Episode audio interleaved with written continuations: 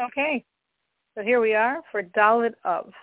Now, what we said yesterday was that we think Hashem amazing, but it's so special in that he always forgives us. We know he forgives us. We make the blessing that he forgives us, followed by the blessing of redemption, because truly we should go from forgiveness to redemption if we didn't fall back. And yet we said that even humans are supposed to forgive. And if a human doesn't forgive, very cruel. So if humans, God's far bigger than that, God's infinite, forgive, and if they don't forgive, we don't think they belong as part of the Jewish people, then why are we praising God and saying, wow, you are so gracious that you forgive? This is something unique to God. What's unique? So if we look in the language, or, or just to explain the concept, it says, Chanun Hamar God who's gracious, who abounds in forgiveness. Rav Lislayach, who pardons abundantly, meaning, if someone harmed you and asked for forgiveness, you would forgive him. If he did the same thing again, it becomes more difficult. If he did the same thing again, it becomes more difficult. If it does the same thing again, now I'm up to time four, it becomes very difficult. I mean, you keep stepping in my toe, you keep saying you're sorry, but the fourth time you think you'd avoid the toe. And obviously in things much greater than that. So we understand that as humans, we graciously forgive, but if you keep repeating the same offense, it's hard to be so gracious. This is what we praise God for. By God, it could be the first time you did the offense.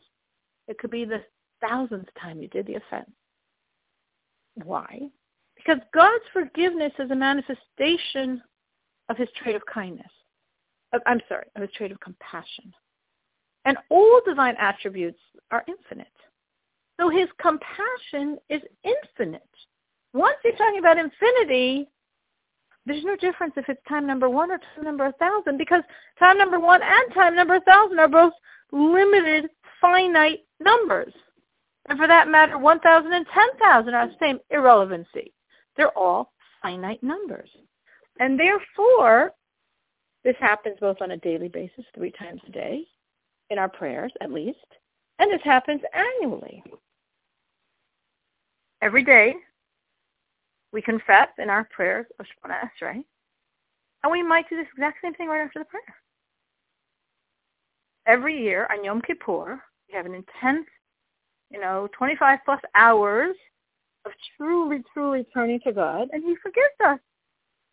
And next Yom Kippur, we might be confessing the exact same things. And he continues to forgive the exact same way. So what's the difference between the daily and the Yom Kippur? So our prayers are instead of sacrifices.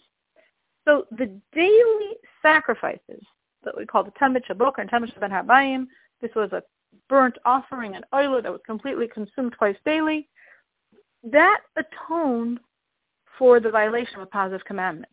One did not pray. One did not give charity when they were supposed to. And that was atoned. Obviously, the person on his end had to do his repentance, and the sacrifice concluded the atonement process.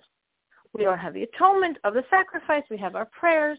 We turn to God, which, as we've discussed, the steps and the most basic repentance, charata, we regret, vidoy, we confess as is built into our prayers in the Shemona Esrei prayer. We say, Salach Avinu ki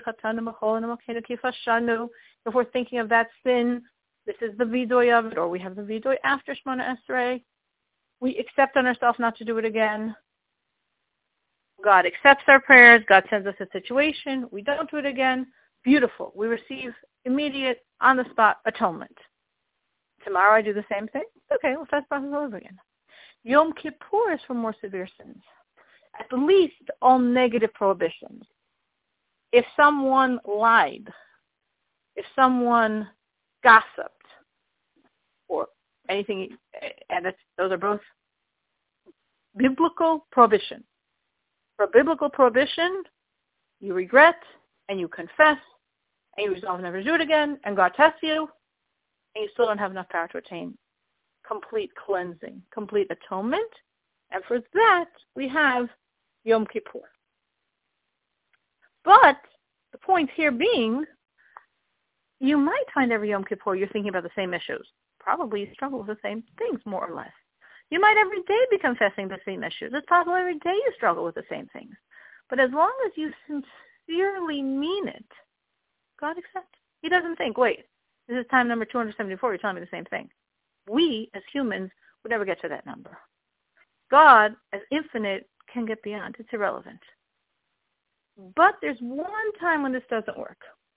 And that is the time when a person is committing the sin because of the gift of repentance. Like the eat today, diet tomorrow syndrome. I really shouldn't do this. I know I shouldn't do this. I know it'll mess me up if I do it. But I know God will forgive. So let me enjoy myself. And then I'll repent. And then God will forgive me. God says, no, we've got a problem here. What's the problem? The problem is the gift of repentance is actually an enabler now. It's enabling you to sin. You're only sinning because of the gift of repentance. So for such a person, our sages say, he's not granted the opportunity to repent. The Alter Rebbe Tanya says he still can, because a person can always repent, but he needs to really, really push, and he will not be given any godly help. Even though we might think when we repent that we're doing the work, we're just beginning the process. And when we really push to begin the process, God generally carries us the rest of the way.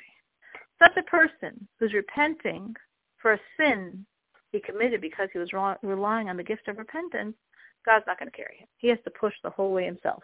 But if he does, God will forgive him as well. So how much more so for us that when we repent, no matter how many times we've done this before, but as long as the repentance is sincere, he accepts completely without any trace of, you keep asking me, you keep messing up on this. If you really meant it, you wouldn't do this again. That's the uniqueness of God's forgiveness as versus man.